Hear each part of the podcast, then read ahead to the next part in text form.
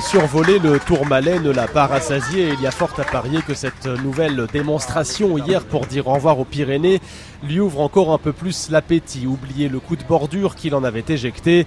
Thibaut Pinot est de retour au pied du podium. Il faut continuer, donc maintenant euh, on est parti pour, euh, pour remonter au classement général et les étapes les plus dures arrivent si j'ai la bonne jambe, je continuerai à prendre du temps, mais euh, voilà, très bien quand, ça marche. Il y a cette impression, euh, surtout euh, laissée par le franc-comtois, facile, aérien, dès que les pourcentages deviennent vraiment costauds. Sur les hauteurs de foi, Thibaut Pinot a repris du temps à tous ses adversaires. 1 minute 22 sur Guérin Thomas, 1 minute 49 sur Julien Alaphilippe, qui serait presque honoré si jamais il devait lui céder son maillot jaune.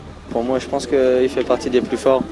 Je lui souhaite vraiment de, réaliser ce qu'il a derrière la tête. Il arrive sur son terrain de jeu euh, en troisième semaine avec euh, un bon état de fraîcheur, je pense.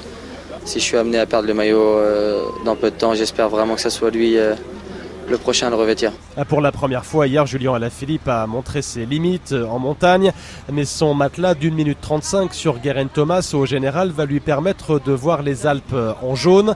Romain Bardet lui a laissé toutes ses ambitions dans les Pyrénées, mais après les 20 minutes perdues dans son cauchemar du Tourmalet à l'avant presque toute la journée, le leader des AG2R a repris des couleurs.